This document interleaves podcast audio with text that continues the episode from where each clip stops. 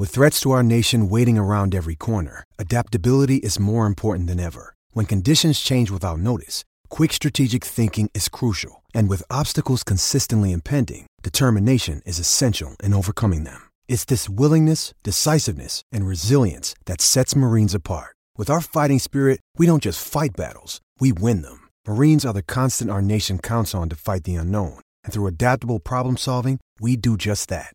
Learn more at marines.com. He's a well respected high school football scout, known for his unpopular opinion and brash commentary. The coach, Keith Miller. He's a well respected national high school football recruiting analyst. Greg, Greg Biggins. Together they bring you the transparent truth, the world's number one source for high school football recruiting news and interviews. The transparent truth, truth, truth. Ha ha! welcome, welcome. You're now listening to the Transparent Truth. It's your boy, Coach Keith. I'm in the building, y'all. Intercom Studios in the Miracle Mile. Not in studio, but I got him on the line. He's a goat. Greg Biggins, GB. What it do? Keith, how are you? I'm, I'm doing. I'm doing. I'm doing okay. You sound like uh, you've had a long weekend. Yeah, you know, a little, uh, little gas, a little short in the tank. But little bit. A little bit. hey, this is called Bounce Back Tuesday. We're And we'll recording. power through it. No doubt. We're recording live on Tuesday. And you know, one thing I'm getting tired of, GB, before we get started, I'm getting tired of going to go pay for my monsters at the store. They're costing me about five bucks a day for two. I'm not feeling great about that. So I didn't Yeah. I didn't go get me one this morning just because, you know, I'm doing the whole Nike thing. I'm boycotting. Forget them. Forget Monster. Yeah. Boycotting also. We don't need them. We don't need them. no doubt about it, man. Uh, so we got a great show today, Greg. We have two sleepers of the week, hel- hel- helding from helding from hailing from Hailing. hailing Hailing. from hailing from the same squad. Two sleepers a week from the same squad who by all intents and purposes they're on fire right now. So we'll talk a little bit about that down the road. We got recruiting with Greg. We got some top performers. Uh, we're going to recap some of the top games from last week. We're going to touch a little bit about USC, UCLA, talk a little bit about Sam Darnold's performance last night for the New York Jets, and also a little Rams Raiders. But before we get to any of that, GB, we always got to rock with you from the get go. The transparent truth recruiting report. Hit us with recruiting. Oh, how about those Rams? How about we should just start off with them, finish with them, and talk about them throughout this whole entire show. That was a beautiful thing, Keith. Yeah, hey, the Rams look really good. I don't even think we played that well. Goff was off, Yeah. No, and they still were able to get it done. Yeah. Offense, defense. Yeah. Um, I just, I don't want to belabor the point. We'll get to them later, but I, I almost saw a repeat of last year's playoff game where they wanted to feature Goff more than the best player on their team, best player on the offensive side of the ball, which is Todd Gurley, which is why they lost last year in the playoffs. Feature your best player, right? Isn't that what you're supposed to do to win games? yes, absolutely. Uh, Lakers didn't win championship, championship, championships by having Sasha Vujacic take the last second shots in the game, Shaq and Kobe. I digress. Let's go. Giles Jackson, Keith. Yeah.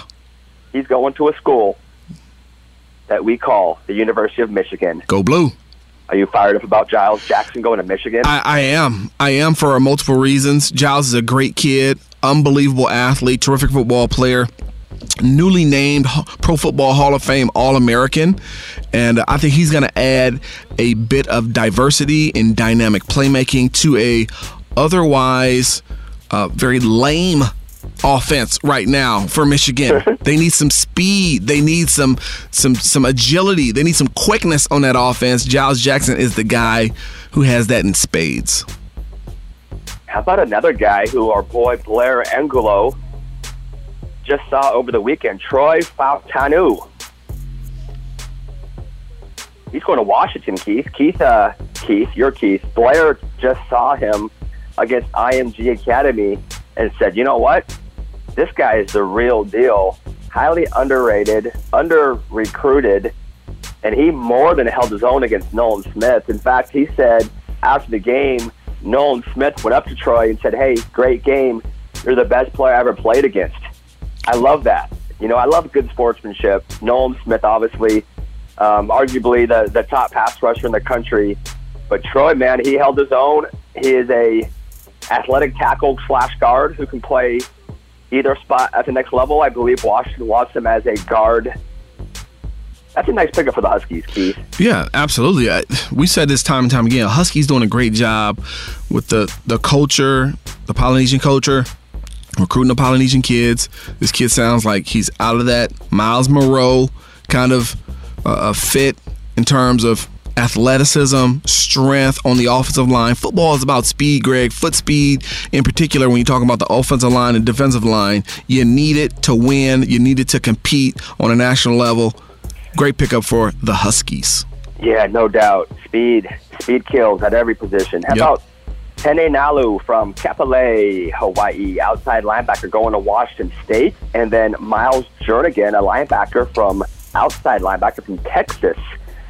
He is going to Cal, so he's going to join our guy Blake Antzoulatos. Blake's coming in as an inside guy. Miles Jernigan as an outside guy. So uh, you mentioned Washington doing a nice job. I really like what Cal's doing this year too.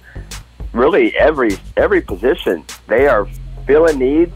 And uh, tell you what, man, I know. I think I saw you tweet something about Cal over the weekend. You kind of like what Cal's doing on the on the field as well. So Jay Wilcox is uh, he's recruiting well, and they seem to be playing some inspired football right now.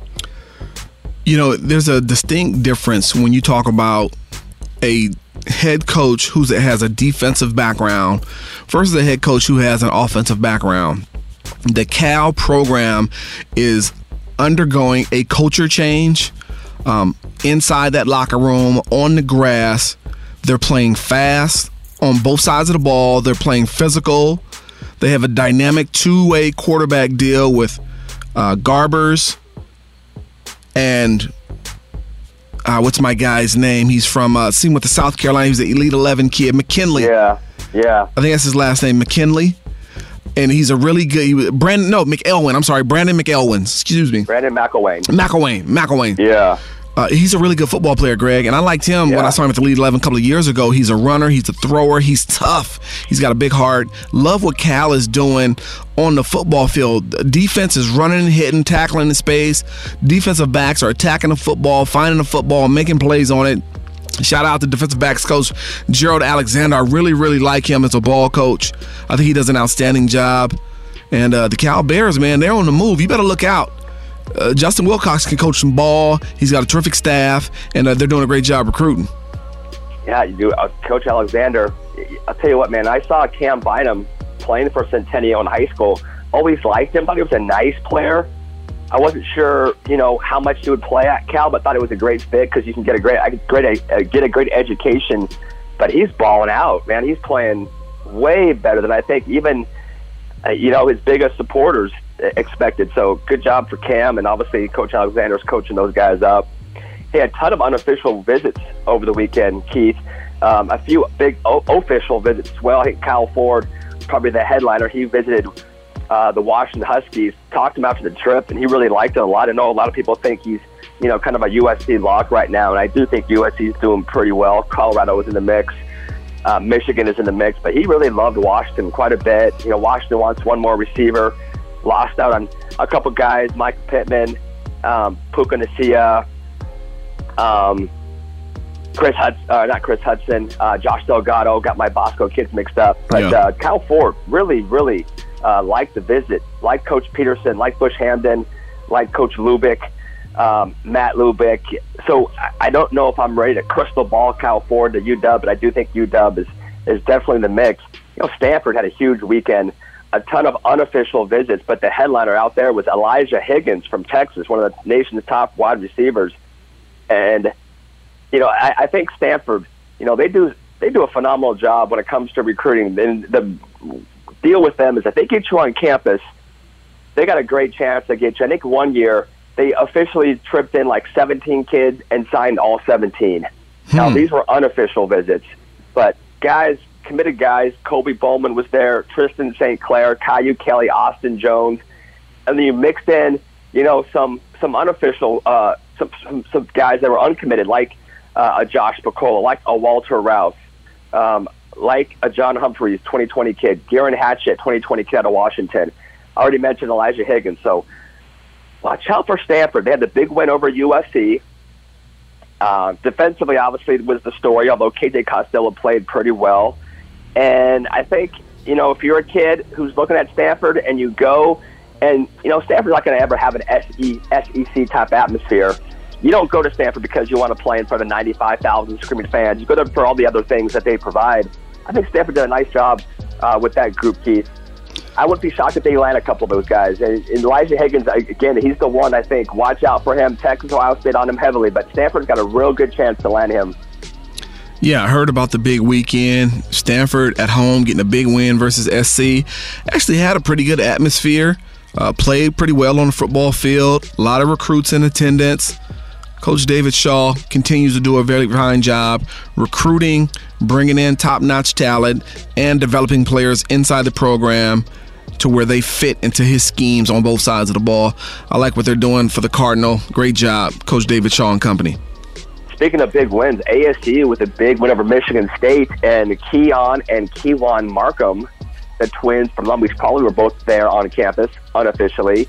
That was huge um, also, a ton of uh, a ton of um, in-state unofficial visitors.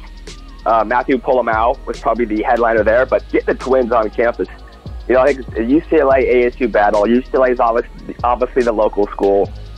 Antonio Pierce coached the Twins for three years at Poly. The family loves them and trusts them. And when it comes to recruiting, recruiting families, the biggest thing that they're looking for is trust in a coach. I think AP provides that. They like Herm Edwards quite a bit too, Keith. So right now, again, getting the Twins out there, and and I, I think you know we all kind of laughed a little bit at the Herm Edwards hire. They're two and zero, oh, big win. They're now ranked, and if they can win some games, they're going to recruit well. You know, you know Herm is going to recruit well. He's a fiery, energetic guy. AP is going to recruit well. I talked to him for quite a bit. He was at the game I was at Friday night at the Narbonne Centennial game, and it was kind of ironic he talked. He was gushing about Merlin Robertson and how Merlin's lost 20 pounds. He's got an ASU. He's doing great in the classroom. He's a leader. All these things that people kind of question. You know, in high school he was kind of a quiet kid. You know, little bit struggling a little bit academically. Now he's doing great, A's and B's. And he went. Guy went out and was national. You know, defensive player of the of the week. So, uh, props to AP, Merlin, ASU, Herm Edwards, the Markham Twins just props to everybody, Keith. Just showing love to everyone associated with the Sun Devil program right now. Leave it on the grass. Leave it on the grass, man. I love Herm. Got a chance to work with Herm when I was working with the Under Armour game, and he, he's, a, he's an outstanding guy. Like you said, a lot of energy. He's doing an excellent job of managing the the kids, the coaches, the coordinators. He's doing an excellent job motivating, inspiring and really being that father figure that young kids need. A guy like Merlin Robertson needs someone to have a plan for him, not a plan that he has for the entire group of kids that he's coaching, but he needs a individualized plan. You ever heard of an IEP, Greg? Individualized educational plan. Merlin needed an individualized life plan. I think he found that at ASU with Antonio Pierce on top of him. On top of Antonio Pierce, you got Herm Edwards, two not only great coaches but outstanding men, and I think it's going to work out really well for Merlin. Shout out to the Sun Devils. They got it popping in Tempe. I'm loving what I'm hearing. I'm loving what I'm seeing. N'Keal Harry is an absolute Heisman Trophy uh, big time candidate. And uh, the Sun Devils, man, hopefully they can keep it going. I like what's going on out there, Tempe, Arizona. Yeah, um, Boise State had a couple official visitors, J.L. Skinner and Dylan Hall. Dylan Hall's from Antelope Valley, the kind of the big, long, rangy tight end slash defensive end. And J.L. Skinner is kind of an intriguing kid. He's an athlete uh, from Point Loma High School who – a lot of crystal balls are going Boise State's way. You know, it's a Cal Boise State battle right now. But right now, I think Boise State's got a great chance to get both of those two guys. Um, Dylan Hall, again, uh, a little bit of a project right now. He's not where he's going to be in, in two or three years. He's got all the physical attributes that you want to look for, though. He's got, you know, again, the, the size, the length, the range. Got a chance to be a pretty good player. Um, like, again, not there yet, Keith. Yeah. But he's got a chance to get there. Yeah. you know, like you said, GB, and I don't want to belabor the point. He's got all the traits. He's twitchy. He's an edge player, um, offense and defense wise. He just needs to go where his body takes him. If he thickens up, he becomes more of a tight end. If he stays lean, he's more of an outside linebacker, defensive end. In the in the mode of Jabril Frazier, a kid who I used to coach, who's at Boise now and is their team captain on defense. Good, I think it's a good fit. Dylan Hall, he's gonna be all right. Yep, yep, yep. Uh, official visit, Jay Perk, Jonathan Perkins, who's already committed to Oklahoma, visited Oklahoma officially. Uh, his commitment is rock solid. Uh, Stephon Wright from Cathedral High School, who is 4 0 on the season. Um, he took an official visit to Illinois. Uh, I talked to him. I think, oh, I don't think I know he'd like to visit. I don't see Illinois as an option. I, I think USC is probably the, still the, the solid leader. He's going to visit TCU, also likes Colorado and Washington and Oregon. But I think USC, especially if they turn up the heat on uh, Mr. Stephon Wright, I think they could be the team to beat. But he got to hang out with Hardy Nickerson for a weekend. How do you beat that? It's tough. JoJo Forrest from Mission Viejo High School. He took an official visit to Utah State. Uh, Utah State also uh, tripped in CV Namora from Centennial, who nice. I got to see on Friday. Um, so both those two kids took their first visits out to Utah State. And Keith, that is going to wrap it up for recruiting notes for the week. No, I like it. CV Nomura, a kid we've talked about at length here on the show. Liked him in the liked him last year. Loved him in the spring and the summer, and he has started off and had a great year thus far for the Centennial Huskies. And GB, speaking of Centennial Huskies, it's time for our sleeper of the week. Time for our Sit and Sleep Sleeper of the Week. Really want to thank our guy Larry Miller. He's allowing us to showcase unknown prospects that need to be brought to the spotlight. Larry is all about family and community, and his support is helping to change the lives of young players across the country. Each week, young men are getting scholarship offers after being featured on this show. So thank you, Larry. When we have business and a man that is really entrenched in the community, we need to show our support right back at him. Sit and Sleep is the only place that offers advanced sleep technology. Greg? Body Diagnostics. That's five star stuff. This is high quality stuff. Lay down on a mattress, and within seconds, thousands of sensors can help you find the absolute right mattress for you. Wow, within seconds? Seconds. Man, that's awesome. Sit and sleep. They'll beat anyone's advertised price, or your mattress is free. Appreciate you, Larry Miller. Thank you, Larry. All right, our sleeper of the week this week comes from the Centennial Husky program. Matt Logan doing an outstanding job being a head ball coach. I think he's got 10 CIF rings. But two kids that I want to shine a light on, Greg. Quarterback Connor, excuse me, Carter Freeland. Wide receiver Reggie Retzlaff. You got a chance to see these guys up close and in person just last week, Greg, and I want to hear a little bit about it when we recap the games. But let me tell you something. Carter Freeland is a quarterback who makes terrific decisions. He's got good accuracy. He's got a quick release. He's got running ability. Not I wouldn't call him a dual threat. I just I think he's a capable quarterback of moving the change with his legs. I like his leadership ability. He gets the ball out. Uh, again, he's accurate. And he's got some intangibles. Carter Freeland, the transfer from Mater Dei now at Corona Centennial, leading a high powered offense. And then Reggie Retzlaff. What can I say about this guy? He comes out of nowhere as a backup quarterback, gets on the squad, and he's torching everybody. Nobody's guarded him this year. Every game he gets into the end zone, it seems like. He's a catch and run guy. He's a fade over the top guy. He's running by you. He's running past you. He's running you over. Reggie Retzlaff, outside receiver, inside receiver. I think he can do both. Carter Freeland, capable quarterback, delivering the pill, distributing the ball at all three levels with accuracy and anticipation. Those are my sleepers of the week, GB. Reggie Retzlaff, Carter Freeland, Corona Centennial. Yeah, good kids as well. Easy kids to root for. You know, Red, Gary Bryant is the quickest, probably kid on the team, but I think in a in a flat out race, 50 yards, they say Retzlaff is actually the four five guy, legit four five guy. And when he gets out in the open, dude, he pulls away from people. I mean, you don't even you don't even get close to the guy. I love the size, and I've always said this, and I don't want to belabor it, but former quarterbacks make very good receivers for one simple reason. Nobody understands how to run a route properly better than a quarterback, right? You watch a quarterback, and what, what drives, drives them nuts more than anything is a receiver running the wrong route, breaking off a route too soon, not running the comeback route, not knowing when to settle the defense. So when you are a receiver with a quarterback background, you know, you know those soft spots, you know where they are, you know how to run a route properly because you're used to timing those routes as a quarterback. And I think, you know, Retzlaff, I don't know where Centennial would be without him because I, I talked about it quite a bit last week, Keith. They cannot run the football at all. I mean, they, again, they tried and tried, even when it was the fourth quarter and it was over, I mean, the game was over, they still could not get more than two yards to carry and it, it's just it's they're winning games right now, Keith. But we'll get to that later on with the recap. But man, it, it's going to have to be the quarterbacks, Retzlaff, Bryant, uh, Alvarez.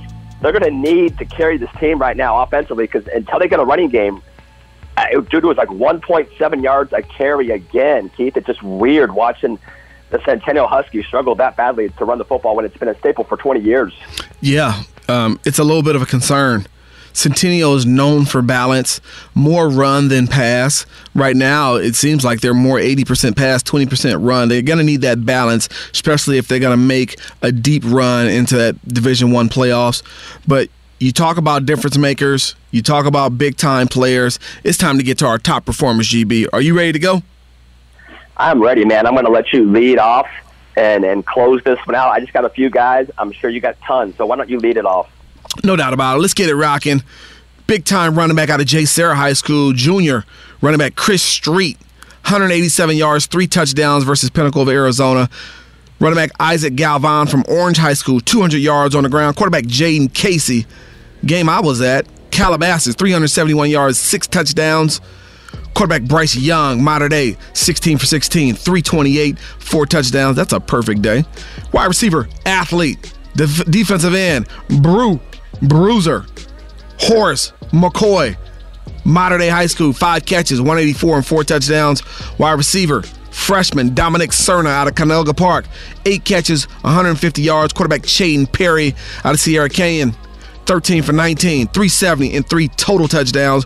Quarterback Cole Lord, 337 yards, four touchdowns. Quarterback Nick Carpino, Mira Costa, 216 yards, three touchdowns passing, three touchdowns rushing. GB, take it over from there.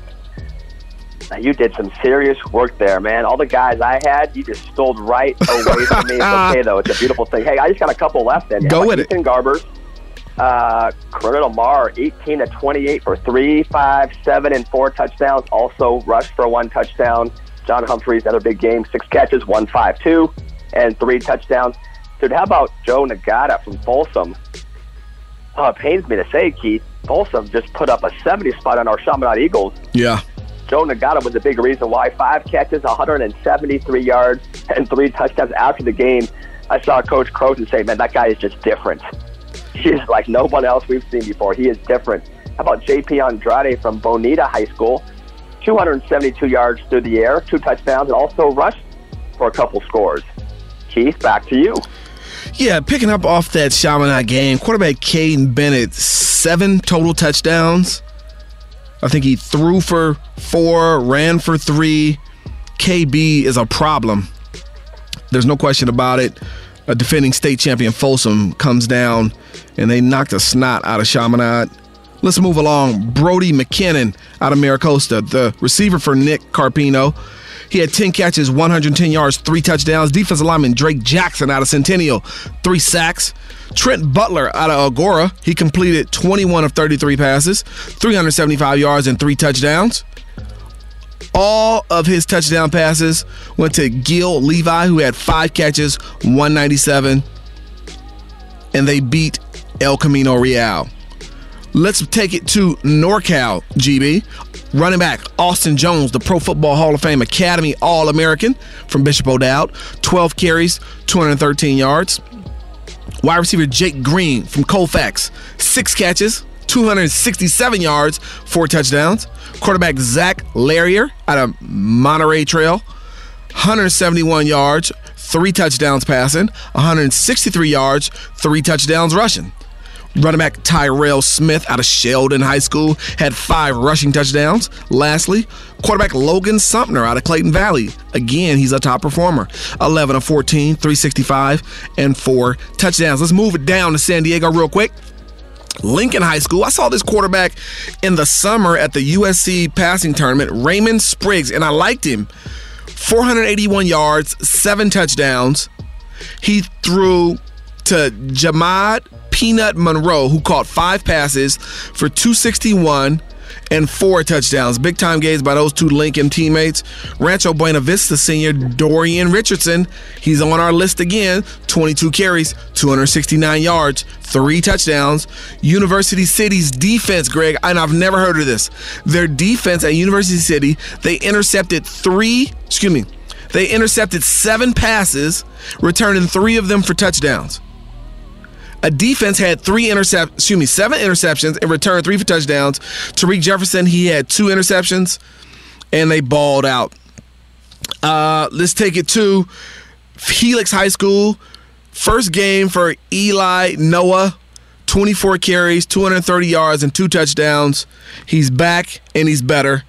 Running back Jamon McClenda out of Monte Vista. He's on here every week. He had 48 carries GB this week, 235 yards, and he also caught two passes for 26 yards and a 17 yard touchdown. Take it to Nevada. I got one guy, Thorsten Balmer out of Boulder City. He had 211 receiving, 211 yards rushing, and a receiving touchdown, and also an interception. Arizona, really quick. Quarterback Jacob Conover out of Chandler, big time player.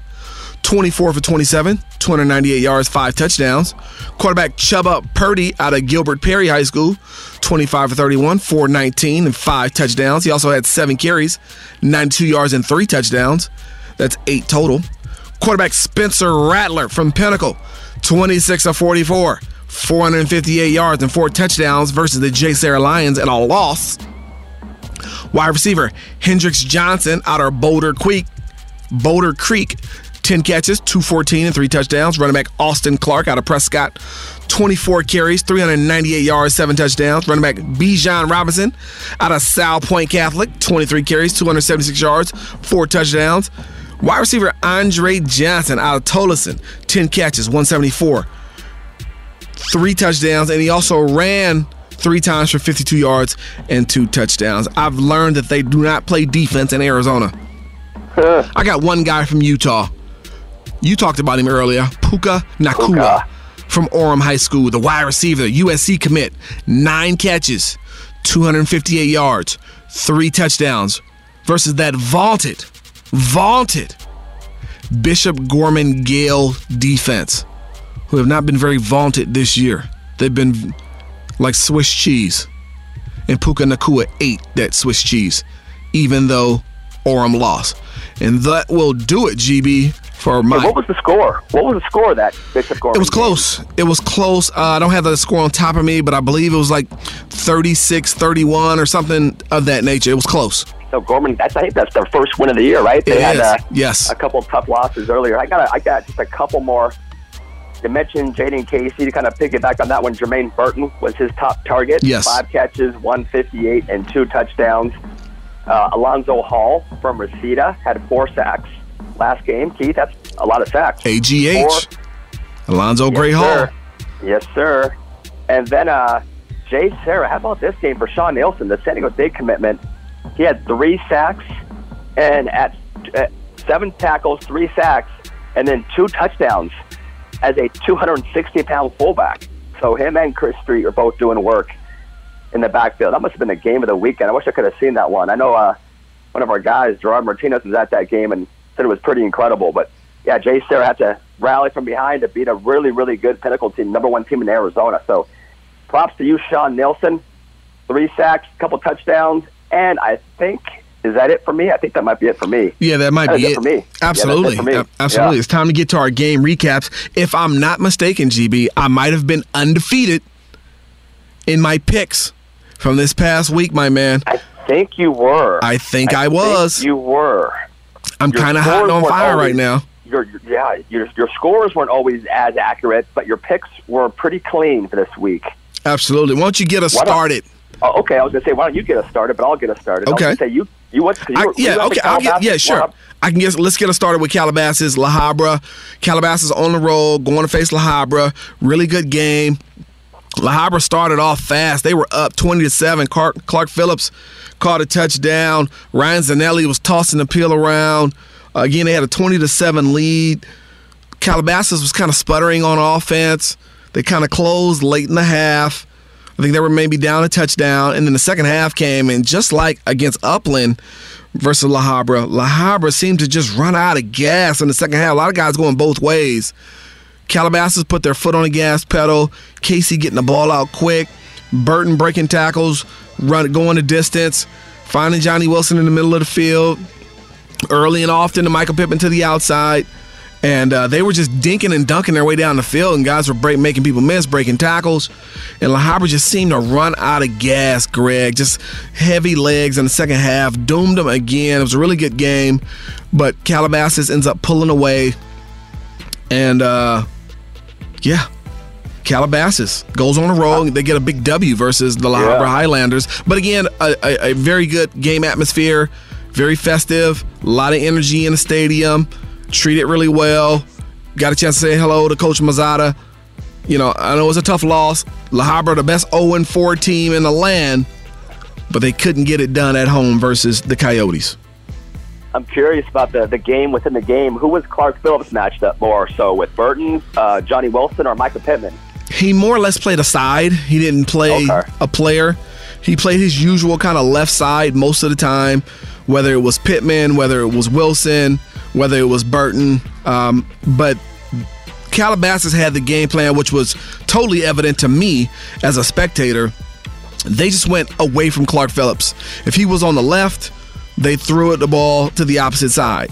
Then La Habra moved him to the other side where they were throwing the ball, and then they would throw it away from Phillips the other way. So, a good game plan by the Coyotes head coach, uh, Chris Claiborne, and their offensive staff. Keep the way, keep the ball away from Clark Phillips. That's a great idea, great plan. They did that. It paid dividends in the second half. Again, La Habra had dead legs in that second half. Just could not keep up for four quarters. Quarterback Ryan Zanelli looked good. Mitch Anderson looked good, getting separation in the first half. Um, they just couldn't keep it going again for four quarters. I do believe depth um, is the culprit, GB. Yeah, I mean, I guess obviously when you have three elite receivers like Calabasas does, it doesn't really do any good just to you know have Clark matched up with one guy. They're gonna they have two other guys, so might as well just keep him on whatever his most comfortable side is. Yep. Um, hey, the game I was at, Keith, was Centennial Narbonne. Uh, the final score was 42 to 23. Uh, Narbonne scored two touchdowns in the last few minutes of the game. Um, for all intents and purposes, this one was was over pretty early. Uh, my takeaways were Centennial's defense is really good, especially up front. I mean, they get after the quarterback. I mean, they swarm the quarterback. You mentioned Drake Jackson. Thought Corey Foreman was really good as well. Malik Scarlock's good in the middle. Drake probably played as good as I've seen him. I mean, he's a man amongst boys right now. Secondary wise, um, Narbonne scored. Uh, I want to say, I'm trying to remember who the guy who scored the touchdown was. It was a nice throw from Jalen Henderson, uh, kind of late in the first half, give them some, give them some life. But from there, it was just the Centennial passing game, and it's they're they're, they're so fun to watch that passing game because it's, it's everything is just it's so timing based. Timing, they're absolutely. dropping and throwing to spots. I mean, everything is you're throwing to a spot. They're throwing to a spot before the receiver even is out of his break, whether it be you know the outs, the crossing stuff, even the deeper balls are all timing predicated. And you know, you mentioned Freeland threw the ball really well. Redslaff is is definitely a college prospect. I talked to him after the game. He said he's not getting much recruiting attention at all right now, and I think that's because you know the camps he did, he worked out as a quarterback.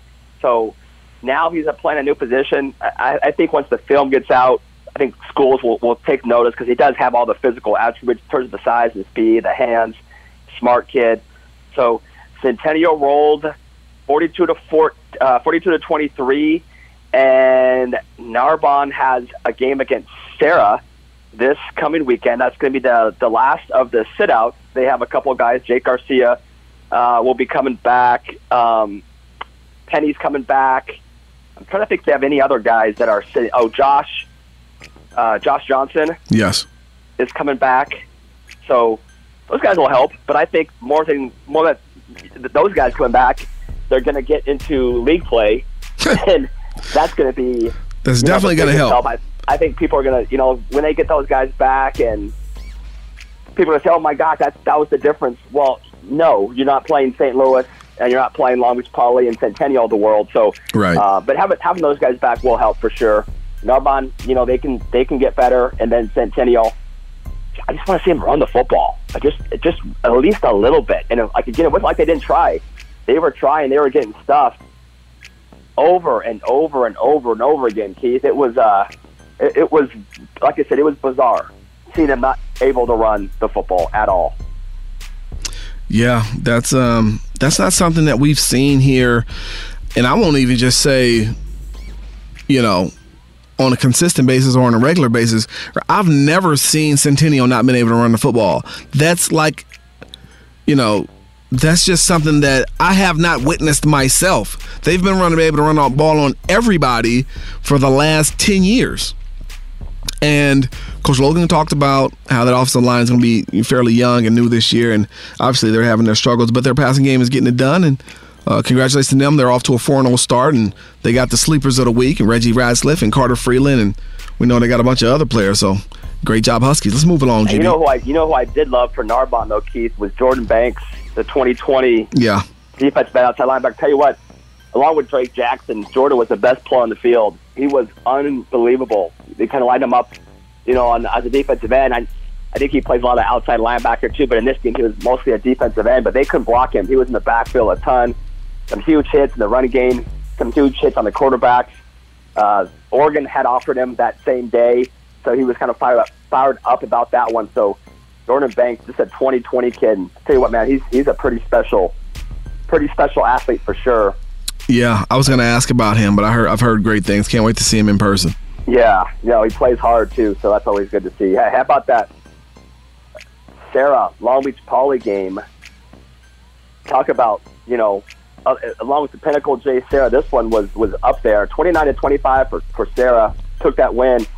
Poly was up nineteen to nothing. Keith, Yeah, nineteen to nothing. Had three turnovers in a row uh, toward the end of the first half.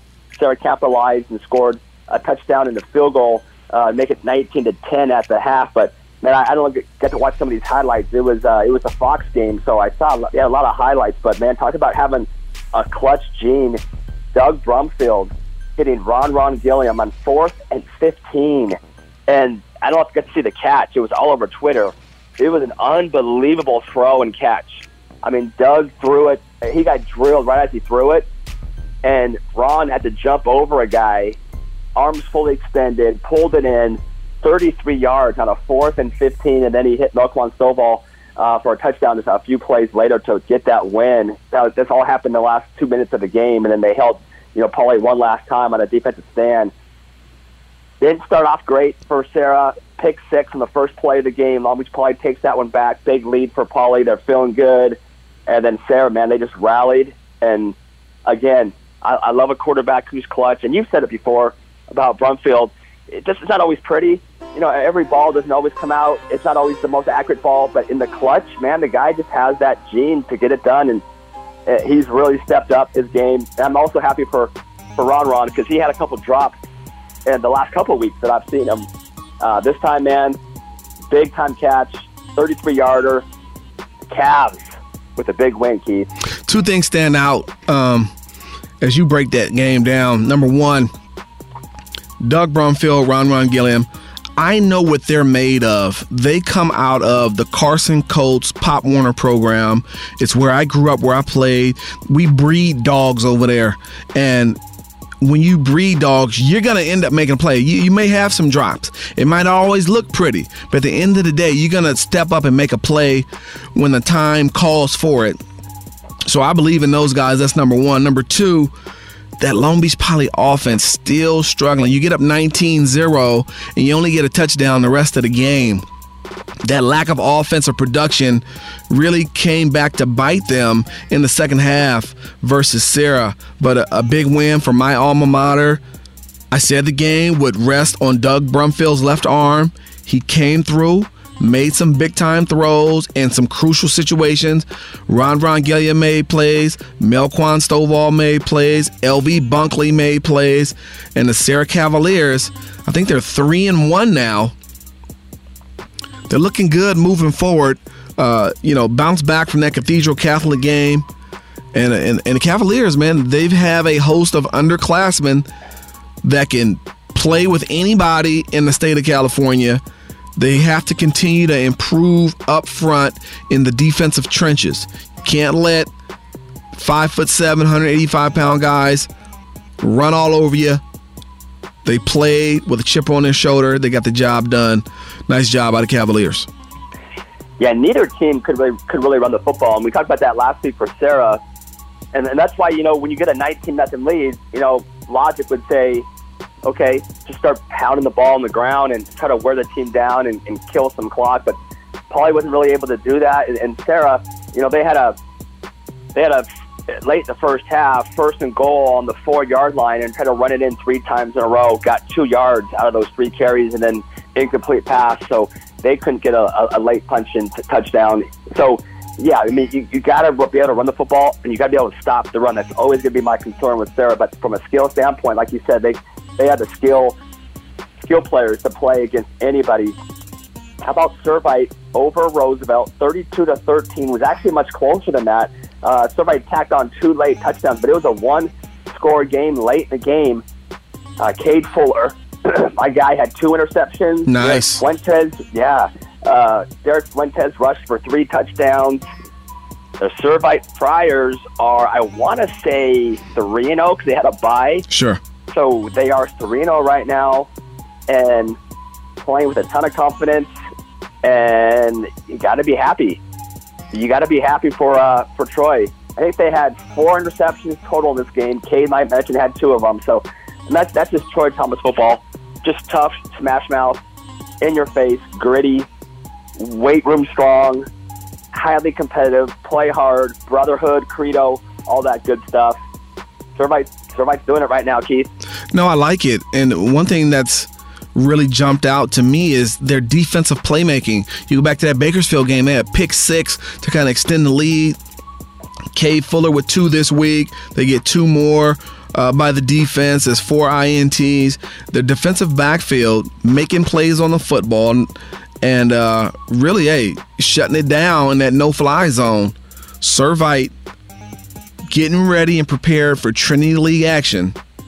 It's going to be a step up in competition from from from from Eastvale Roosevelt, but the Friars in the high school football, at least, if you have some discipline, not some, if you have great discipline, if you have great toughness, and you play for four quarters without turning over the ball, you got a chance to win. Servite has a chance to win in the Trinity League this year, not GB, not two years down the road. I'm talking now. We'll see how it shakes out. We will see how it shakes out. Hey, how about I mentioned it earlier, Chaminade, who's got one of the better defenses perennially, gave up 70 points. And dude, the first thing I saw when I saw 70 points, I was thinking, dude, how good is De La Salle, who shut out that Folsom defense? Yeah. And then number two, God, what the heck happened to Chaminade in this game? Obviously, you mentioned the stars for Folsom, Yeah. the Nagata brothers, Bennett, all put up gigantic numbers. But man, I, I never thought I'd see the day where a Chaminade team would give up 70. They got Bosco next week, Keith. And that's, you know, Ed Croson loves to schedule up. That's, that's how he's always done it. That's how he always will done it. He was on the podcast with us and said, hey, he likes to do that to be able to find out what his team's weaknesses are. You find out a lot more playing against a good team than you do playing against a, a bunch of slappies. And right now, man, Chaminade, they're taking on all comers. They played Oaks Christian. They played Bosco. They played, uh, next week they'll play Bosco. They played Folsom. Yeah. But dude, that was a shellacking. Talked about it on the Friday matchup show, GB. And I don't know if you remember this, but listen to the matchup show the other day while I was on the treadmill. Said, I don't know if Chaminade's back seven can stay with the skill of Folsom. I said I think they're going to have problems guarding those guys. They do not have the athletes. They do not have the speed. They cannot match up, and it's going to be issues on the back end. There you go. Caden Bennett seven total touchdowns. Joe Nagata he goes Jerry Rice on Chaminade, and that defense is struggling. In particular, they're struggling when people spread them out, Greg. Because when you spread a team out, it puts you in a bind. It puts you in a one on one matchup bind. And if your kids can't run as well as, as well as the other kids and make plays, they're going to get exposed. And uh, it seems like that's what's happening to that Chaminade secondary. They're struggling. Uh, and that's to put it mightily.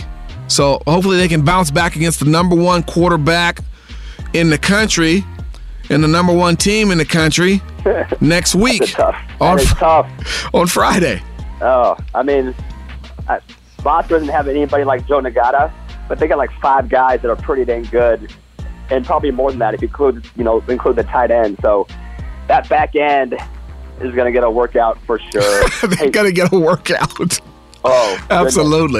You know, my, my thought in the game, Keith, was I just I thought Chaminade, and I didn't pick them to win, obviously, but I thought they could use the De La Salle formula, and that's just put pressure on Bennett, constantly hit him. You know, you mentioned the back end, but they do have you know physical players up front, and just turn those guys loose and hit the quarterback in the mouth over and over and over again. So receivers can't get loose. That's what De La Salle does every time they play Folsom. It's one step drop bang, two step drop bang. I thought they'd be able to have some success laying some wood on the quarterback. Obviously, that did not happen. And Yeah. We got two games left, Keith. You got final thought? Yeah, just Chaminade's not De La Salle. You know what I'm saying? uh, obviously. I'm, I'm just saying. But yeah, I hear you. I, I think that's everybody's playing against Folsom, Greg. but I mean, they're not they're not Ocean View High School either. No, no, way, they're not. My Seahawks are four, no, but they're, they're not. They're not a bunch of scrubs. They got three or four legitimate D1 absolutely. guys on that defense. So, come on, Eagles.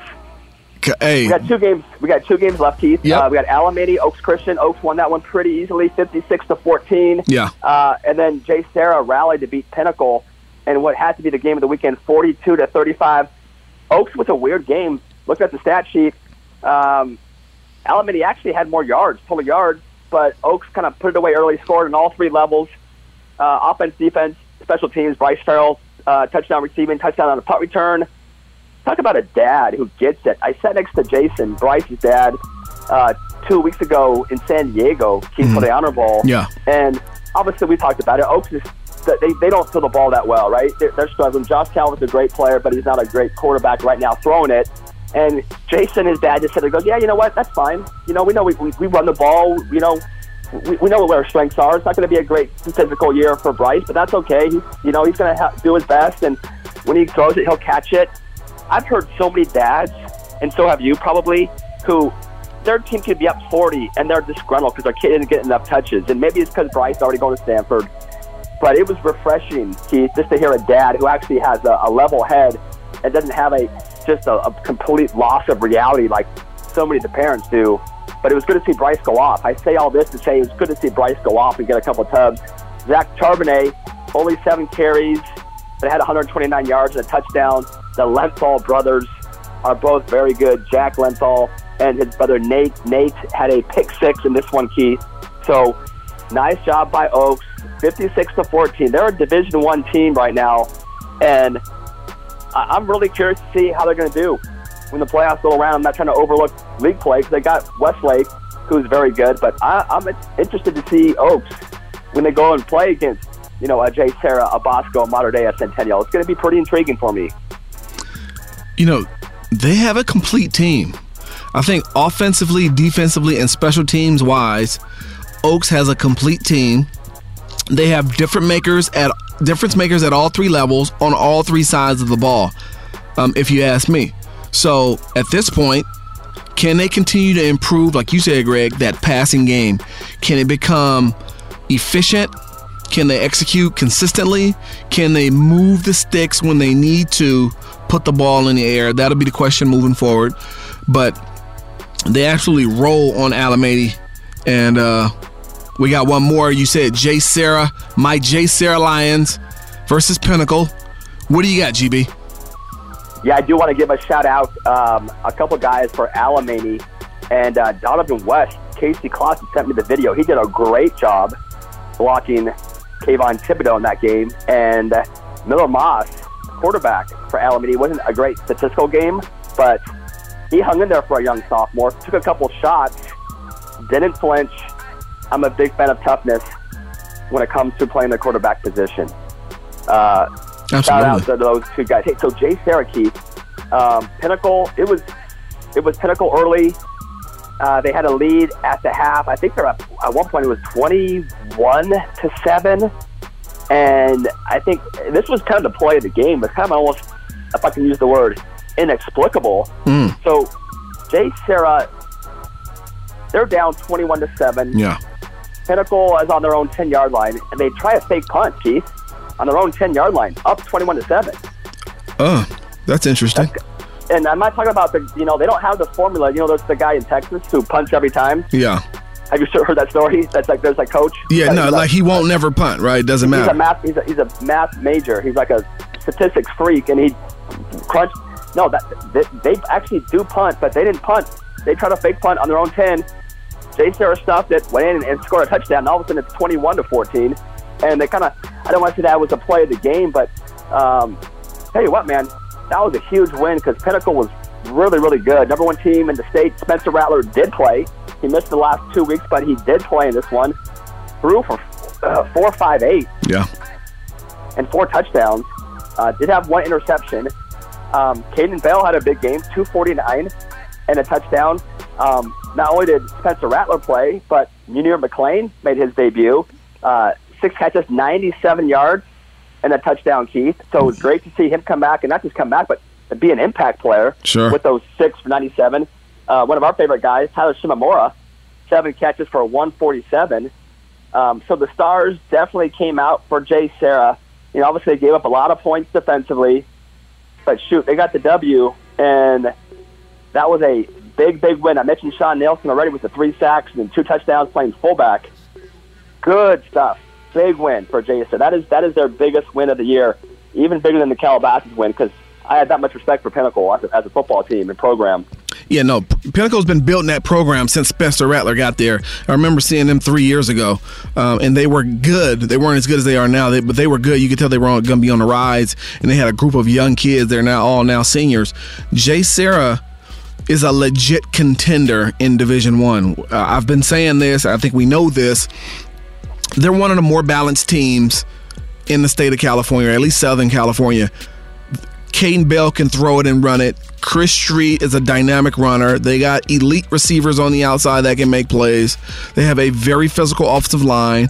Their defensive line is led by Nielsen. They have two monster inside linebackers in Genova and Clanton. On the defensive backfield, they got players that can make plays. Zamaje Duncan's a, a star in the making as a sophomore corner. JSerra, they need to tighten down defensively. I know Spencer Rattler is a big time player. Pinnacle's a great program. JSerra needs to tighten down defensively. Can't give up a ton of yards, excuse me, a ton of points.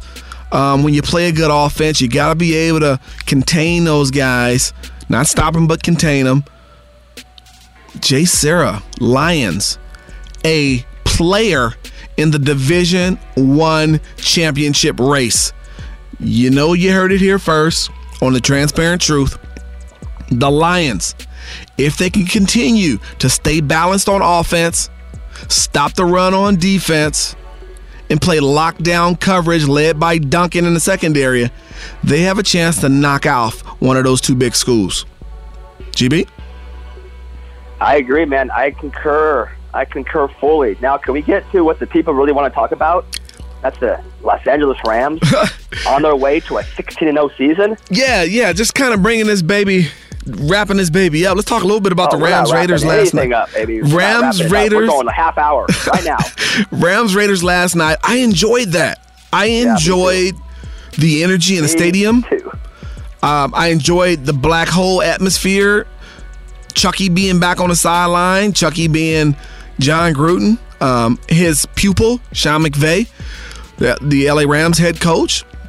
But I think one thing stood out for me was Todd Gurley is special, has always been special. He needs to get the ball 50% of the time.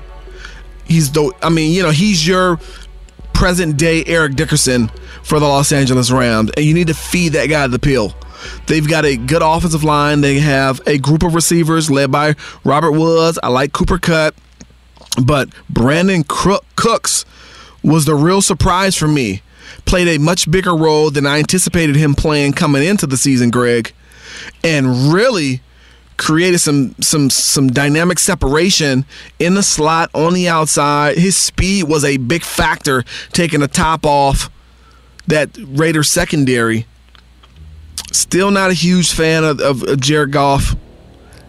But I am a huge fan of Todd Gurley. And the Rams get the W, pull away in the second half. The Raiders, not enough weapons offensively, and they couldn't get to the quarterback defensively. They probably missed a guy by the name of Khalil Mack who just had a Hall of Fame game versus the Green Bay Packers as a Chicago Bear. Uh, but I didn't like their weapons on the outside, Greg. I thought Jared Cook, the tight end, was really good and athletic and long and remind me of Jahleel Billingsley over at uh, Midwest Boom. But they just didn't have enough speed. They didn't have any difference makers, or at least they didn't get them the ball. Uh, we know they have the kid from Alabama. Well, you know, yeah, Amari Cooper. Amari Cooper, but who else? You know, this is the NFL. Yeah, but the thing was, Keith, and I agree with everything. You know, I, I don't dislike Jared Goff. I just don't love him yet. Yeah. I, am hoping he continues to develop. You mentioned Cooks. He, yeah. he was open deep twice. Goff underthrew him. Yeah. Yeah, I drew a penalty. I think they said Cooks drew like 60 yards in penalties. yes. I, I prefer a touchdown over a penalty. Sure. And then he just, I feel like he telegraphs his reads uh, you can tell there was four or five balls. I even tweeted out there was four or five plays where he literally, you could tell where he said in his mind before the play even started, I'm throwing the ball to this guy no matter what. Because he would take a step, uh, he would take a drop, he'd have plenty of time to go through a, a progression, and he's getting the ball out to a guy who's triple covered, not open, was never open, not even close to being open. I'm going, dude, there's got to be somebody else. You got dudes, but going back to the Raiders and weapons, you know, Derek Carr, they showed the average time for a quarterback to throw was 2.7 seconds, and he was getting off in 2.1. I think that was because the Rams' pass rush is really good. So they couldn't really allow those receiver, Raider receivers to maybe get down the field. Everything was like just a couple of quick shot, drops, and then the throw was going out. Jared Cook, like you mentioned, he's a former Ram who I couldn't stand because he couldn't catch anything with the Rams. Then he goes to the Raiders. He looked great. And I mean, he had a great year with the Packers last year. He did. And he I'm did. going, where was this guy mm-hmm. with the? I mean, he would. He, he's a physical freak. Yes. I mean, he would break. He would break open and then drop the football. Mm-hmm. And it was just kind of like it reminded me of you know a classic Eric Yarber's line: million dollar route, ten cent finish. That was that was Jared Cook. I was really impressed with Jon Gruden. You know, the, the difference in talent level was pretty dramatic for me. I thought the Rams, not just being a homer, the Rams have dudes Yeah. everywhere. I mean, they got uh, Marcus Peters, Aqib Talib, very, very good cover corners. They got good safeties. Linebackers are just okay. The D line is tremendous. Offensive weapons everywhere. I'm with you. Give a Gurley the ball 25 times a game. I don't want to wear them out. So if that's the strategy of maybe keeping him fresh to the end of the year, I- I'll take it. But I still want him to be featured more. The Raiders didn't really have anyone that scared you. No. And they were up for a large part. And I thought the play calling by Gruden was really good. Those Yes. guys played hard. I thought they schemed well. And again, talent discrepancy I thought was pretty big. But Gruden kind of kept them in the game. So I think the Raiders are going to end up being pretty good just because of Gruden. But um, it was fun. It was a fun Monday Night Football game and had a good time. And I'm hoping, Keith, it's just a, just a building block of a. I deserve this, Keith. You do. I'm not just saying this. It's been a long, frustrating time for me as a Rams fan. A long If 30 years. This, if anyone deserves this, it would be GB. Yeah, there's there's no doubt, and just to don't want to belabor it. Gruden, I thought did a great job scheming. it. One thing about being a coach, Greg, some guys are good pregame scheming, and Jon Gruden is great in pregame scheme. He puts the hours in, he finds the edges, he finds the matchups. Here's one thing I'm not a fan with Gruden: his adjust, his in-game adjustments after pregame scheming. See, there's there's two sides to that, right? And he's outstanding in pregame, right? During the week, he's outstanding putting together a game plan. But he, I've never been a fan of his in-game adjustments. So once your pregame plan works and has become successful, and the other team has adjusted, now you have to have your adjustments ready. And I never was a fan of Jon with that part of his coaching repertoire. I think it showed maybe a little bit last night as well because once they kind of took away Cook, he had nothing really to go to, right? He had nothing to really go to. I, I couldn't see his, his fingerprints on that second half. So I, I think maybe limited weapons probably has something to do with it, but really like this Rams team. I'm going to be watching them all year. They're a fun group. I think Talib and and Peters they bring the swag to the group. They're playing with unbelievable confidence and and energy and effort and enthusiasm. I just like watching those guys get down. But man, Gurley looked good last night. Let's move along. USC goes on the road. They take an L to Stanford. They don't look good in taking that L. Often struggled a ton. I chose Stanford to win that game. It was a re- revenge game for Stanford. They lost in the Pac 12 championship. SC coming in with a true freshman quarterback on the road. They were destined to take an L that game. Uh, JT Daniels struggled. Amon Ra couldn't get the football. Um, the defense played solid. Didn't they didn't play poorly? They didn't play great. I thought they played solid. Isaiah Whiteside, Arcega Whiteside for Stanford. I thought he looked really good as a receiver. KJ Costello again thought he looked pretty good as the quarterback, but SC takes an L on the road. UCLA goes on the road. They take an L, but I think a little bit of a respectable L. Dorian Thompson, I thought, took a step forward in his development from week one to week two. The offensive line, Chris Murray. I don't know if you got a chance to watch him. He's got some some some highlights on Twitter, GB, but he's punishing people in the interior quiet as kept, Chris Murray might have been the best player on that Mater Dei team last year. I know Amon Ra gets a ton of the praise. JT Daniels was the player of the year. I'm just talking football player. This Chris Murray is special. and he's good. Man. Hey, let, us let, go back. Let's go back to the USC game real quick. Yeah. And I don't know if it's going to be controversial or, or not. But week one, Amon Ra caught, what, nine, ten balls? Yes do you think, Keith, of course, the fact that he wasn't targeted uh-huh. has anything to do with the fact that they got like you know, maybe three or four other receivers that are upperclassmen? Of course. Who I, and I have no knowledge of this. I'm just curious though. I know how I know how it works. I know how five star athletes think. They want their touches. They want their love. Of course. I'm just wondering during the week there was any conversation about man. It's funny you mentioned that. If you're going to throw the ball to your boy all year, it's going to be a long season for you. You're going you're going to, you know what I'm saying? You know where I'm going with that? Yeah, absolutely. And I want to speak to that really quickly if I can. So I do have knowledge. Uh, the receiver, the receiving group, they did have a meeting with offensive coordinator Tee Martin. And Tee Martin, quote unquote, said it was not a very nice meeting. And you can imagine why. You got your boy from high school with you. You're targeting 10 times. Michael Pittman, I don't think, had a catch. I think Tyler Vaughns had one catch in game one. So now you come to a point where Michael Pittman's a junior. He's thinking about his draft status. Tyler Vaughns, he's thinking about his draft status. Everybody's thinking about the nobody nobody's thinking about the team and what's best for the team. Everybody's thinking about I. Not my type of football, GB. Not my type of football. And you see how that may have affected the team going on the road, playing against maybe one of the favorites to win the Pac 12.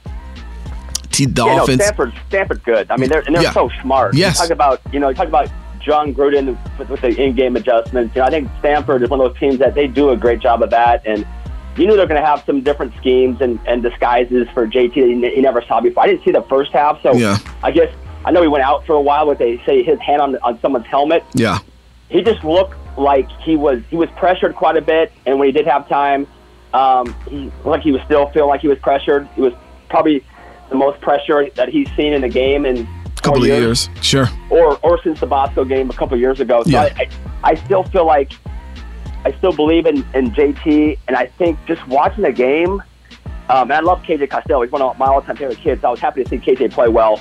But I feel like if those two teams meet again, I I think I think it could be a different story. I just think, just looking at the the matchup, I picked Stanford to win also. Um, but I, I feel like end of the year it might be different once the offense gets going and JT gets more comfortable and he sees some of those things before. Because that Stanford's offense never really does it for me. I, I feel like you know you got to give David Shaw a ton of credit because he's done something at Stanford that no one has ever done or ever will do. I mean, he's made them a national power, and people don't realize that before Harbaugh got there, Stanford was like a laughing stock. They were like Oh, and 11, 0 and 12, yeah. So I credit David Shaw, but man, he is so stinking vanilla, and I feel like his margin for error to win and lose games is always so small. He could he could have way more talent than you, but it's always going to be a close game because because of how he calls the game. It's, he, they don't blow anybody out when they really could if he wanted to. You know, and again, he, he wins football games, right? End of the day, you got to win. Just win, baby. But just sometimes stylistically, you watch and you're going, oh my gosh, just give me something more than that. But I'll I'll contradict myself and say, hey, end of the day, you got to win games, and he does it as good as anybody. So props to props to him. He made an interesting point, Greg. At the end of the game, they interviewed him, and they and they asked him about USC. He said, "You know, I want to be respectful when I say everybody always talks about the great athletes USC has." He says, "But we have great athletes too." I think that was petty. A little bit. I didn't like that. I didn't. I didn't like that. I didn't think that was necessary. Like you, you just got to win. You're kind of you're getting you're giving a you're complimenting your team. Why even say you know everyone talks about USC's out like just just answer the question. It was a great win for you. I just see it struck me as petty. I think it was more of a recruiting ploy. I think it was more of recruiting speech. I think he was sending out a signal to great athletes, kind of like a call to arms is hey, the great athletes don't just go to one place. We have great athletes here, and we're going to continue to get great athletes so we can beat teams like USC. That's what I felt like. But I mean, you could see them. You could see you have great athletes. Yeah, USC absolutely. has better athletes than every team outside of maybe five or six teams in the whole entire country. It's not like I almost feel like he took it as an insult that he mentioned the great athletes that USC had. I mean, just I, I don't know. Yeah. It it just struck me as a little bit, and, I, and I've seen I've seen David Shaw like that before. He answers questions sometimes where I feel like he gets, you know, offended. I've, I've yeah. seen him in press conferences. I went to Pac-12 media day a few times in a row, and someone will ask a question, and like you just feel like, dude, lighten up. It's football. You guys just got a big win. Yeah, yeah. I mean, you know, hey, listen, competitors can get perturbed and uh, they can get a little irritated and frustrated about a narrative or a particular perspective that's out there. And, you know, they might not show you that it's eating them up or bothering them, but, you know, at some point in time, that's going to come out. And it sounds like it did at the end of last game. But nevertheless, the Cardinal, they get the big home win versus SC. And uh, we got a new week of football coming up. Excited. Can't wait to get it rocking and rolling. GB, we got a Friday matchup show. Can't wait for everybody to tune in. We're going to be talking about the latest and greatest matchups here in Southern California. Preview the top players, coaches, and games in the Southern section. But without further ado, it's time to bring this baby to a close. There's a new sheriff in town, and his name's Reggie Hammond. Y'all be cool.